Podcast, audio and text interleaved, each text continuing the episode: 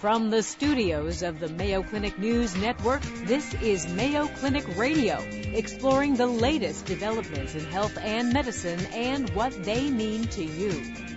Welcome everyone to Mayo Clinic Radio. I'm Dr. Tom Shives. And I'm Tracy McCray. Each April we celebrate Donate Life Month and the National Donate Life Month theme this year is Life is a Beautiful Ride, using a bicycle to serve as a symbol of progress, renewal, and the circle of life.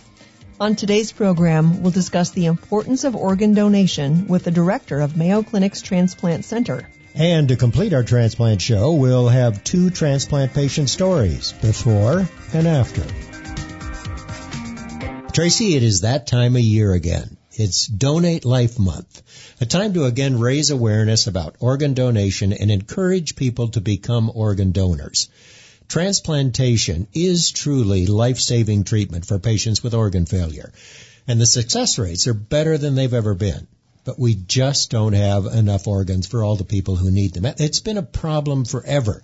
And there are still thousands of patients on the waiting list. And a new one is added every 10 minutes. Another patient in need, no donor. Some 20 people die every day waiting for an organ.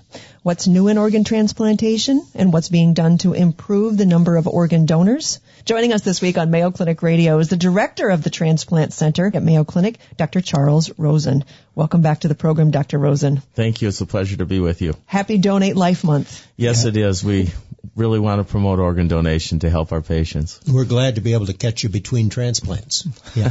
so, uh, organ shortage still a big problem. It is, Tom. There are just far too many people in need of organ transplantation than there are organs available for them.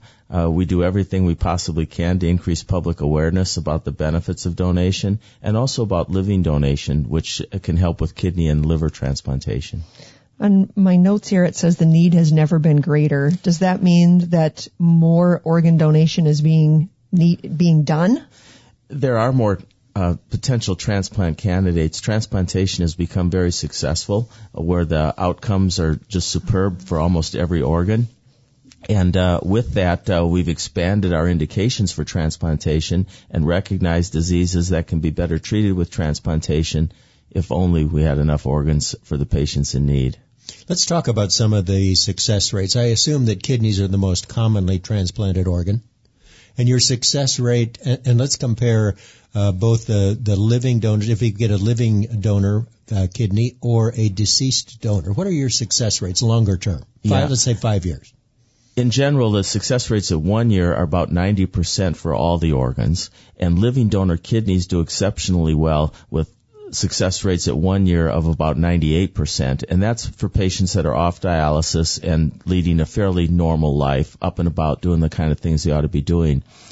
Once patient survives to a year, the likelihood that they're alive three or five years later is another 90% of that. So in general, our three to five year survival rates are somewhere between 80 and 85% for most of the organs. Lungs are still a challenge long term. Uh, uh, the lung is susceptible to either chronic rejection or problems with the vessels within the lung that can lead to to the failure of the lung after a period of time. So the success rates for lungs aren't quite as good as for the other organs. When you do a lung transplant, do you normally do both lungs or just one? I don't ever do a lung transplant. I'm a I'm a I'm an abdominal transplant He's a liver surgeon. man. How about your friends? Uh, my friends, friends uh, they do a fine uh, they do a fine job with the lung transplantation, and uh, some patients require just one lung, uh, some two, and it might depend on the situation with the donor at the time that the the lungs become available. Do you ever do a heart and a lung together? Uh, they can be done together, and uh, we've done uh, hearts with livers and kidneys, and lungs with livers and kidneys as well, with combined organ transplantation. If the if the number of uh, folks on the waiting list just continues to grow, what which one do they need is is most urgently needed? Is it heart transplants or or is it just kidney transplants? The the need um, it, the organs don't really compete with each other for right. the need. Um, so there are far more patients awaiting kidney transplantation, and we look at kidney transplantation as a life-saving transplant, and certainly a, a, a lifestyle-saving transplant uh, to avoid dialysis three or four times a week, and uh, overall survival is better. It's more critical with heart, lung, and liver transplantation, where the patients are oftentimes critically ill and receiving a transplant when they're in the intensive care unit with uh, you know, potential to only survive another day or two. So let's talk a minute about uh, liver transplants because I know that's that's one of your uh, specialties. Uh, being a living liver donor, what does that really in, involve, and how much of the liver do you take, and what are the risks to the to the donor? Well, the reason that we can do living donor liver transplantation is because the liver is an amazing organ. It'll grow back to its normal size. The only organ in the body that does that, right? That's right. The kidneys will enlarge after you take out one kidney. The other kidney will enlarge, but it doesn't actually grow back to the complete size and it doesn't recreate all the microstructure that the liver does.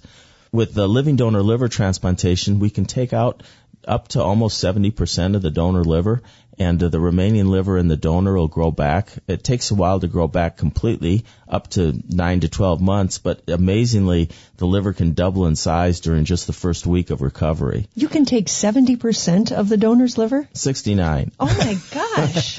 it, it's got, that's got to be a fairly bloody operation because the, the, uh, the liver what has a surgeon. A, a, a, significant blood supply. There's a lot of blood vessels going to the liver. There are, and uh, when we do a liver, uh, a living donor liver resection, the liver's normal, which makes it easier to divide. And we actually use either a, an ultrasound dissector or a fancy squirt gun that squirts the cells away from the bile ducts and the blood vessels so that we can see them and then individually tie them off or oversew them so that they don't bleed. And actually, for most of our living donors, um, we don't need any blood at all uh, will oftentimes use the cell saver, so we give them their own blood back. Uh, but uh, if if we didn't even do that, they would still be okay.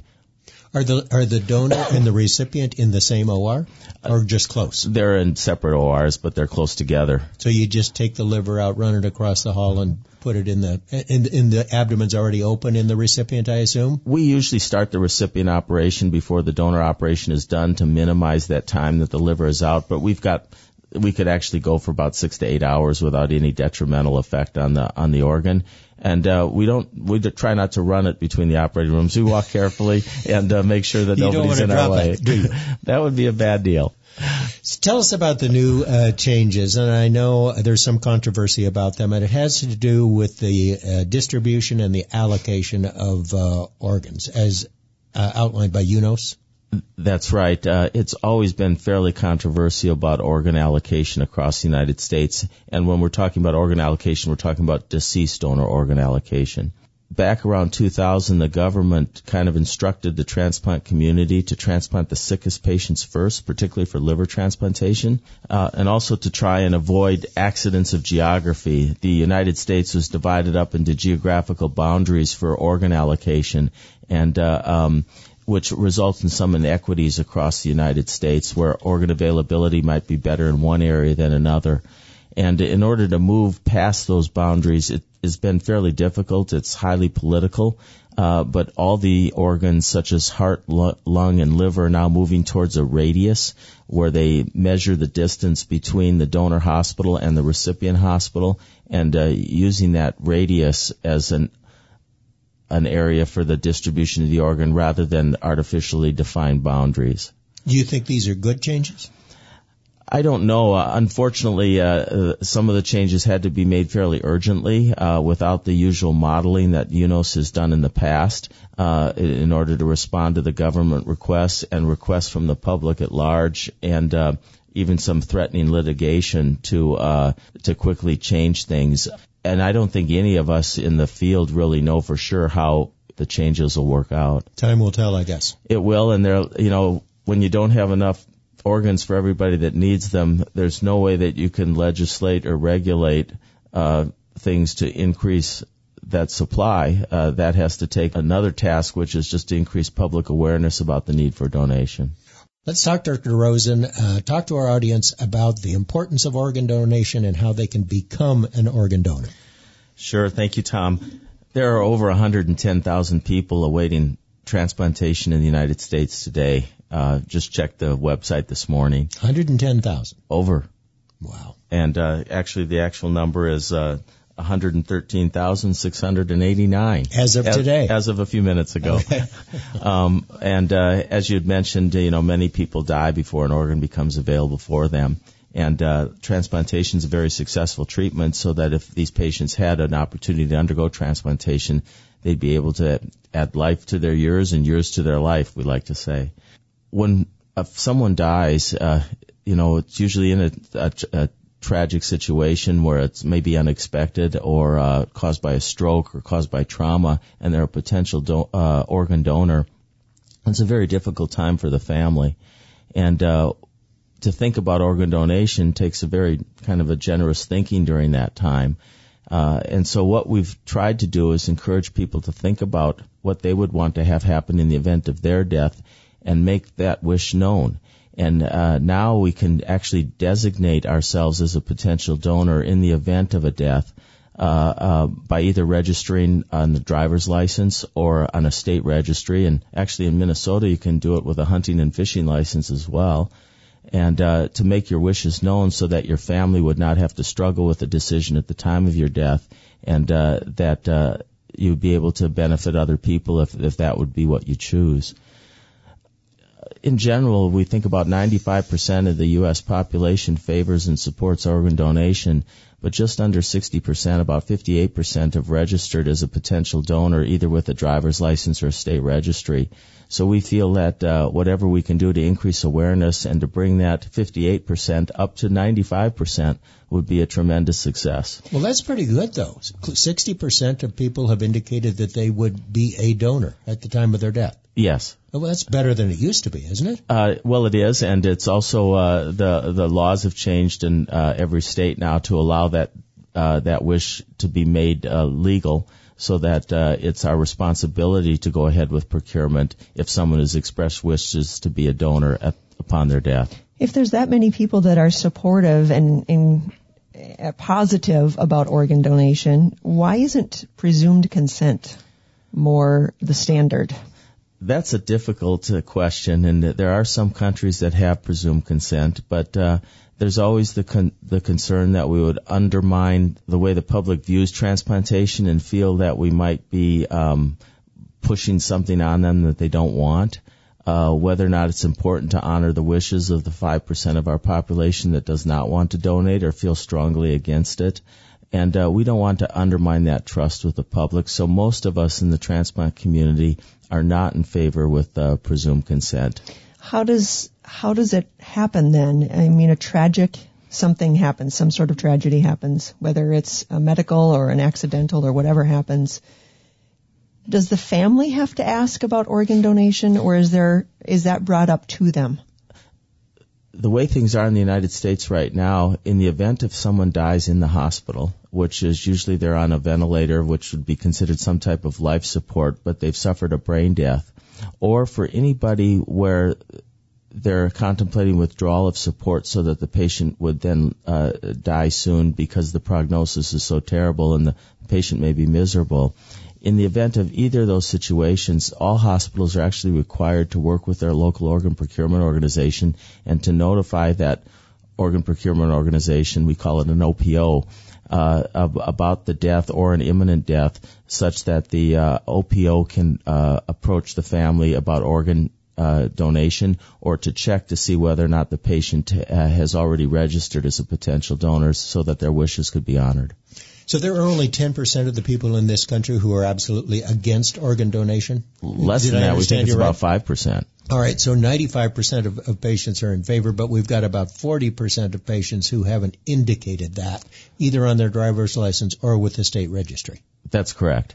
All right, if you're not a driver, I mean, you can do this in the in, in most states. In every, just, in, in every state. In every state. Yes. So when you renew your driver's license, you can say, I want to be a donor.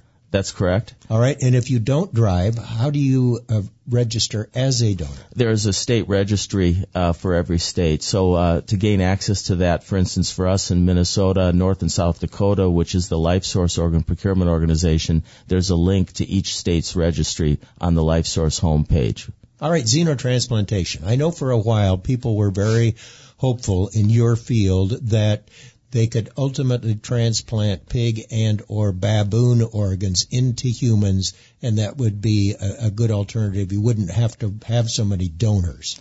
That's right, and uh, it's a very promising uh, future if we were able to do that. Up till now, however, there's a lot of barriers that have prevented us from being successful. The biggest barrier is rejection, where the recipient recognizes that the organ came not just from someone else but from a different species yeah, and tries your tries, body says that's a pig and tries to fight it off that's correct um, but uh, there there are some advances in uh, uh, in trying to uh, do uh, genetic manipulation or um, uh, kind of engineering of those tissues so that they're not recognized by the human recipient and there's also some promising research in using animal cells to support people while they await transplantation or to potentially even for somebody that has liver failure to support them until the liver has a chance to recover so that they don't even need a transplant. If we're going to go there, what about artificial organs? That would be wonderful. But uh, up until now, uh, the only artificial organs we really have are dialysis for people in renal failure, uh, insulin pumps for people with diabetes, and uh, ventricular assist and artificial heart devices, which have some limitations. But even those uh, um, uh, devices, particularly the total artificial heart, are are are reasonable things to uh, uh, to use for treatment now. And some patients do take an artificial heart and not a transplant. All right, let's talk about the future. Uh, and everybody's talking about regenerative medicine and stem cells. Do you see a point in time when you'll be able to inject some stem cells in, into someone's kidney or their heart and it will actually regenerate and they won't need an, an organ transplant? It's not beyond uh, uh, possibilities uh, with the liver in particular. If the skeleton of the liver with the uh, blood vessels and the bile ducts is intact, uh, you could potentially repopulate the liver with liver cells, and the heart has actually been completely taken, uh, and so they've digested the cells away and left the the skeleton or the the fibrous tissue that holds the heart together, and then repopulated that with stem cells so that they can grow back the difficulty comes in reconstructing the blood supply and everything else that's necessary to keep those cells viable. It's amazing. All right, it is Donate Life Month. Consider being an organ donor and give the gift of life. We've been talking with Dr. Charles Rosen. He is director of the Transplant Center at the Mayo Clinic. Dr. Rosen, thanks so much for being with us. Thank you. Always a pleasure. Still to come on Mayo Clinic Radio, we'll hear two transplant patient stories. One preparing for transplant and another who is celebrating her four-year transplant anniversary. Hi, I'm Vivian Williams for the Mayo Clinic News Network. An aneurysm is an abnormal bulge or ballooning in the wall of a blood vessel. According to the Centers for Disease Control and Prevention, approximately 6 million people are living with unruptured brain aneurysms. Dr. Bernard Bendok, a Mayo Clinic neurosurgeon, says a ruptured aneurysm can be life-threatening. A proportion of these patients will go on to have a rupture, and the challenge with rupture is that it's unpredictable, he says. A ruptured aneurysm is a medical emergency because it can cause bleeding in the brain. The typical presentation is somebody who has the worst headache of their life. Fast treatment is essential. It includes open surgery or less invasive options such as sealing the ruptured artery from within the blood vessel with metal coils and or stents. Dr. Bendok says 1 to 2% of the population have aneurysms and only a small percentage of that group will experience a rupture. People who have a family history of aneurysms have polycystic kidney disease, connective tissue disease, and people who smoke are at increased risk of rupture and should consider screening. If a rupture happens, fast treatment can save lives. In other news, you've probably seen the commercial at some point. Chia Pets are fun figurines that grow chia sprouts and resemble an animal's fur or human hair. But chia is also something you can eat, and it has some serious health benefits. It's not just a popular pet. Chia is actually a seed. It's high in protein, fiber, omega-3, fatty acids, and antioxidants. Anya Guy, a Mayo Clinic dietitian and nutrition expert, says chia seeds are small, round, black, and they're typically found in bags, maybe in the baking section. People often think that chia seeds need to be ground like flax seeds, but you can actually eat them whole because the outer layer is pretty delicate. Now, if you're adding chia seeds to a dish, a typical serving is two tablespoons, which is around 4 grams of protein, 10 grams of fiber, and 140 calories.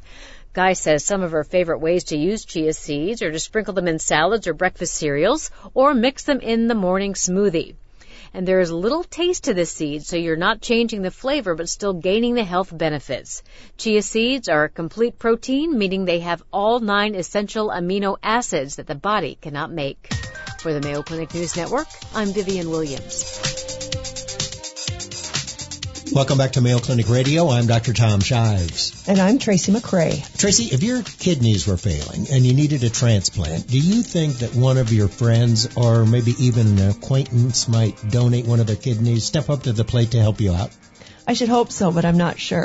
well, it can happen. It can. Say hello to Chad Corey, a videographer at local ABC TV station, and Chris Douglas, who works in media support services at Mayo Clinic.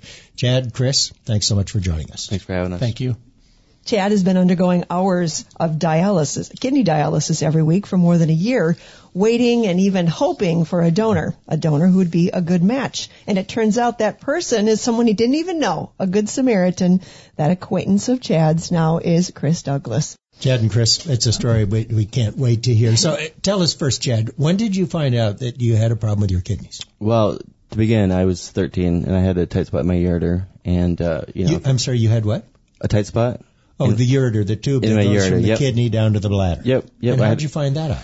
Just all of a sudden I had pain. It was just the weirdest thing, and they said it was from birth. And so at that point I had it, you know, removed and then put a stent in to keep it, um, to keep the keep the, it open. Keep okay. it open, yeah.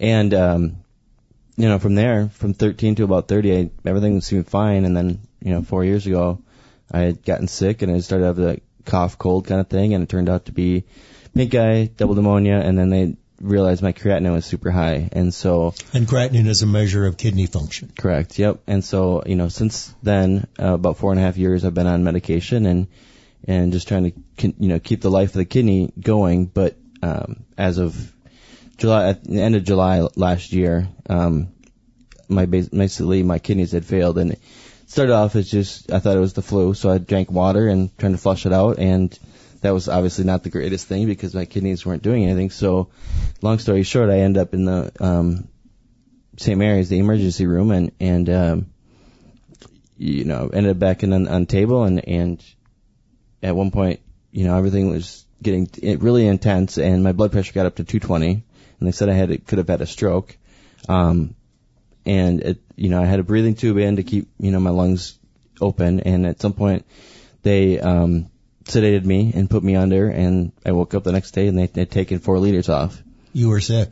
Mm-hmm. And you've known for a year that this kidney failure was going to n- result in the need for a donated kidney. Yep, that's correct. And you've been waiting that long? It's, I mean, it's been like I said since about August, so close to a year. Mm-hmm. And um, I mean, for me, it's I'm fortunate because a lot of people go years and waiting, and for me, it's it's only been you know nine months or so. So I'm very fortunate in my position. And no family members were able to donate. No, I mean my mom, you know, my mom got tested, but not, you know, didn't work out, and um, I lost my dad about a year and a half ago. So, um, oh, sorry to hear that. So you've been on dialysis for at least a year. Yep. So and how often do you do that? I do it three days a week, um, Monday, Tuesday, Wednesday, Monday, Wednesday, Friday. Sorry. And that and takes how long? It's about four hours.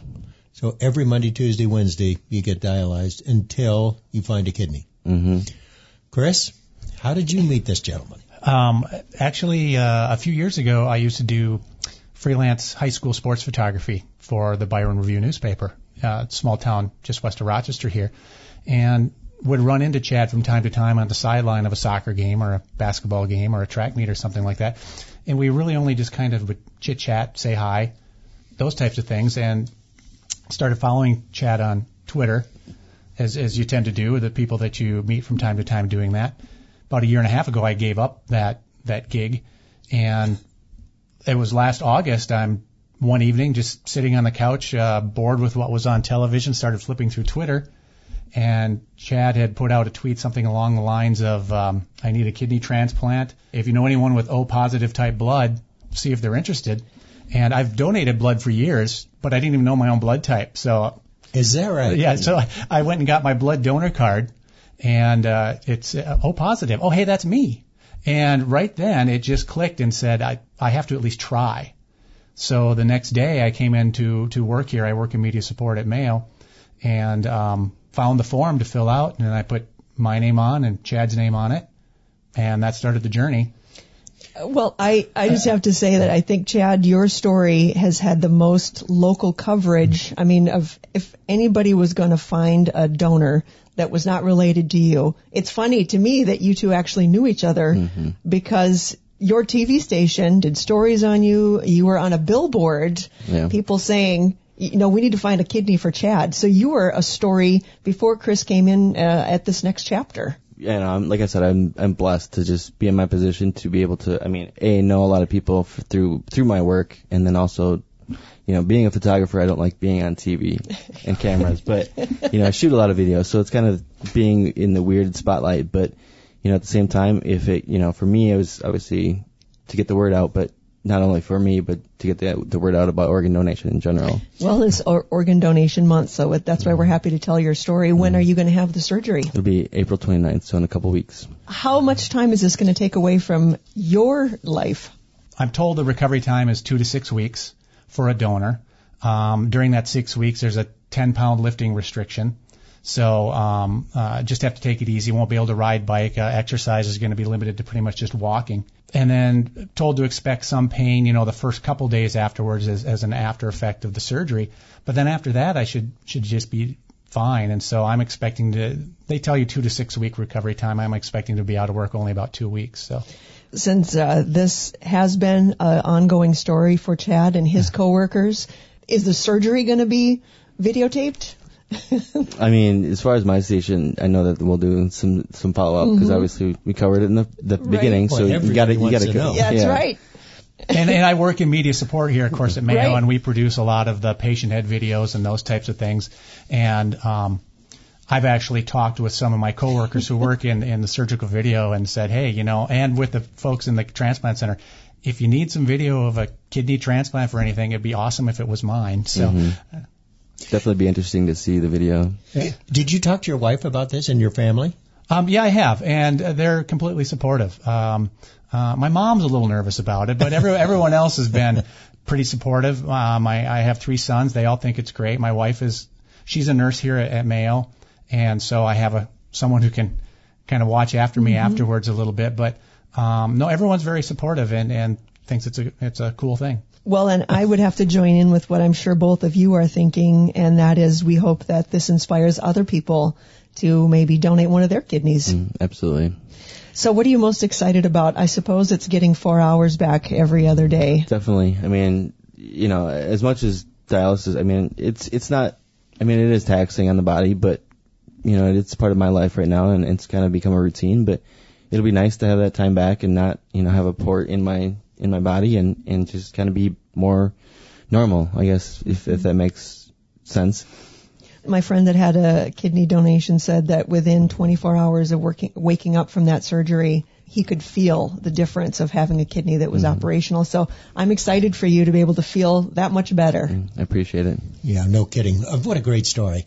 We've been talking with Chad Corey, who is in need of a kidney transplant, and his prior acquaintance, now I guess his best friend, Chris Douglas, and he's giving the gift of life. Uh, surgery scheduled for April 29th. The very best to both of you. Thanks so much for sharing your heartwarming story. Thanks for Thank having you. us. Welcome back to Mayo Clinic Radio. I'm Ian Roth. And I'm Tracy McCray. Julianne Vasichek has always been a competitor. A seven-time state champion in high school, she went on to star on the University of Minnesota Duluth women's ice hockey team, helping lead them to two national championships, becoming an All-American, and making the U.S. women's national team. But after all those battles on the ice, the biggest battle of her life was still ahead.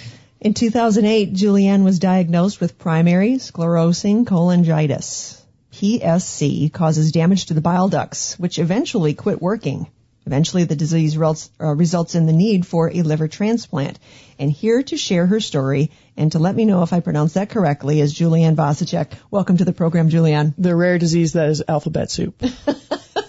Did I get that right? You did. primary sclerosing cholangitis. You did, you did. All right. Well, you're from Montana. How did you get to Minnesota? Just through hockey? Yep, I was recruited to play Division One hockey at the University of Minnesota Duluth, and that's how I made it over here. I've just fallen in love with Duluth. I've tried to move away a couple times, and it's I think the draw of the lake and community. You were obviously a major athlete. You played hockey for many years. Did you have any health concerns while you were while you were an athlete, while you were playing? You know, it didn't really start until um, I was the summer actually before I was coming to college. I was 18 and um, I started to have some digestive issues, and so at the end of that year of school, actually a week before the national championship, um, my team was on the ice practicing, and I was in for my first colonoscopy, and it you know felt so huge at that at that time to be you know 18 and diagnosed with ulcerative colitis. And I had just had symptoms all season and it was very difficult to deal with. So when did you get diagnosed with PSC? So PSC diagnosis came in 2008. Explain a little bit about what PSC is. Well, it is a crappy disease. I probably shouldn't say it on the radio, but it's uh It's fine. yeah. Well, it's a disease that affects the bile ducts. So your bile ducts are like a tree inside your liver, and those bile ducts get scarred. Uh, your body is sort of attacking itself, but so it's autoimmune in nature, but it's not quite autoimmune. And so you sort of go through these roller coasters. It's a little bit like hockey shifts where you peak and then you come down, you get a period to rest. And so those bile ducts get scarred up and you, you come in for therapy, so to speak. Uh, you might have a procedure like a scope going down your throat to open those ducts up. But that's only usually a temporary thing. Um, you'll have some stents placed and then, you know, that might buy you some time until the next progression. So over time, you know, that period might decrease or, you know, there's a possibility of having infections and, and things like that. So, you know, various hospital visits. And then it's just the symptoms. I mean, it's fatigue that you live with every day. It's an invisible illness, essentially. Terrible, terrible itching um, that doesn't express itself on the skin except in the form of you sort of cutting yourself. It's maddening. So it's um it's a disease that's very mentally demanding um, as well as physically. Is that a day to day thing? I mean, what, what's day to day life like with this? day to day life is waking up and you know really feeling like you're starting behind behind everybody else and you know i know there were some days at work where i would go to work and and i'm fine i'm working. But around 11 o'clock it's like oh my brain would click in. It'd be like okay i'm here now. The fatigue is worn off a bit. And you know the itching you might be hiding it under the desk or wearing long sleeves just affects it so. So how is PSC treated?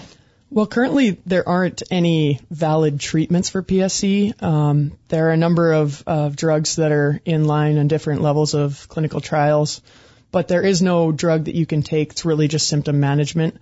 So the actual scoping and things like that, those are sort of what I would consider therapies that prolong your ability to live with the disease. I can see uh, see from your T-shirt you've got your PSC partners seeking a cure. So you must be uh, working with other people who have PSC. Is that kind of common? Are most people's symptoms similar to what you experienced, or is it all over the board? Well, it's it's an individual disease. There's different uh, branches of PSC uh, they're finding out, and so PSC Partners Seeking a Cure is a nonprofit uh, out of Colorado, and they were formed, gosh, uh, about 13, 14 years ago now. So they have an annual conference, and you know when I went there, it's like you go there and you have a family. You know, this rare disease only affects about 30,000 people in the U.S., about 100,000 worldwide. So it's, I think I saw a statistic like seven in a million will be diagnosed with it. Most PSCers never meet another person with the disease. One thing I want to mention, if I could, is that the PSC Partners Seeking a Cure has a patient registry, and I know there's also a patient registry in Europe as well. And so, um, if there's other PSC people listening or doctors, please encourage whether the member with PSC has passed away or is living to sign up for this uh, patient registry at pscpartners.org. And it's funded by the NIH and it puts um, patient data into researchers' hands. You mentioned that this is a very individualized disease. You ended up having a, a transplant. Talk to us about what led up to that and how that experience was for you. Yeah, well, people um, at the end of their PSC course uh, may or may not need a liver transplant, and you know that's that's trading one disease for another. It's not a cure, and so um, PSC can come back after the transplant, which is kind of a bummer. But um, you know, I knew that I would very likely eventually need a liver transplant because I'm so young. But I wasn't to that place where I needed to be listed yet, and we weren't talking about it yet. Um, Dr. John Poterucha was my doctor Oh, sure. at the time. And so, you know, actually my labs looked really good uh, in 2015, uh, around January, February. And so, you know, we set out, you know, come back in six months. At my job, I was working at UMD and happened to be having an organ donation PSC awareness night with the school. And I had had a fever the week before, wasn't feeling well. So I kind of knew that I was probably going to need to go in. you know, I went in on Sunday and thought I'm probably just having a cholangitis attack. It sounds so blasé, but you get used to that. Right. And uh, I did go in, and I have a few memories from Monday and Tuesday. But the next thing that I really remember, uh, basically from the 23rd to March 5th, is myself waking up. And I woke up, and one of my former teammates and best friends, um, Megan Stotts, poked around the curtain. You know, we're talking, and I said, you know, what's going on? And she said, you don't know what happened? And I said, no. She said, you had a liver transplant. Oh my And of course, I just, oh, I what? You didn't even have time to get nerves or anxiety about the procedure. No, like I said, I was not listed. And so what had happened is we would find in hindsight on that Thursday. So I went to the hospital late Sunday, early Monday, and just started to gain fluid, and um, my body was starting to shut, down. And what was happening is I had a second rare disease come in the presence of the PSC called Budd-Chiari syndrome, and that blocked, uh, that clotted the liver or the veins of my liver.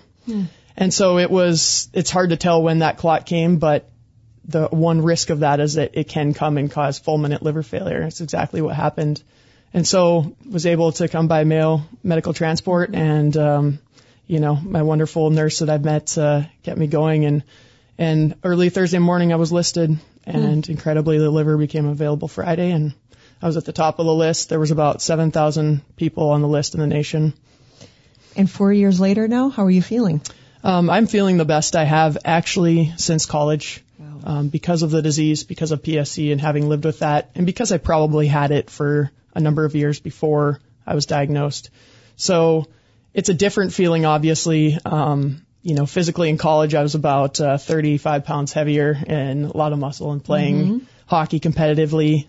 But now I'm, as I was doing the other day uh, on the treadmill here at Mayo Clinic, uh, Dr. Stuart uh, let me come up on the treadmill and skate, and uh, it's like coming full circle and physically going from you know barely being able to walk and move after the transplant to kind of honing into something that I've been doing almost as long as I was walking uh, was quite an incredible experience. That's fabulous. Well, April is Donate Life Month, so obviously you're excited about. Uh, are you going to get a cake for yourself, or you know, what do you do to celebrate organ donation? well, my, my birthday was February 9th and my transplant birthday was the 28th, which is rare disease today actually. So I, uh, I've had enough cake, but, um, what would you share with people about organ donation? well, it's, um, you know, it's, it's incredible. I have, I have not met my donor, but I've had the opportunity to meet a lot of, uh, donor families and, you know, I'm, I'm here today because one person made that selfless decision and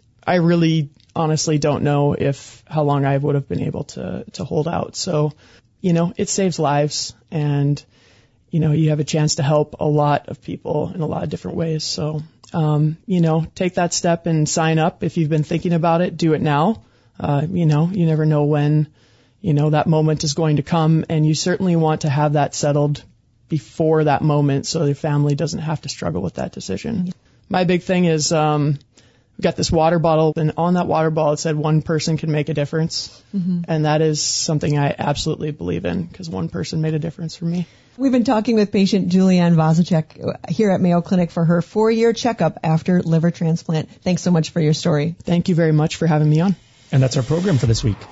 You've been listening to Mayo Clinic Radio on the Mayo Clinic News Network.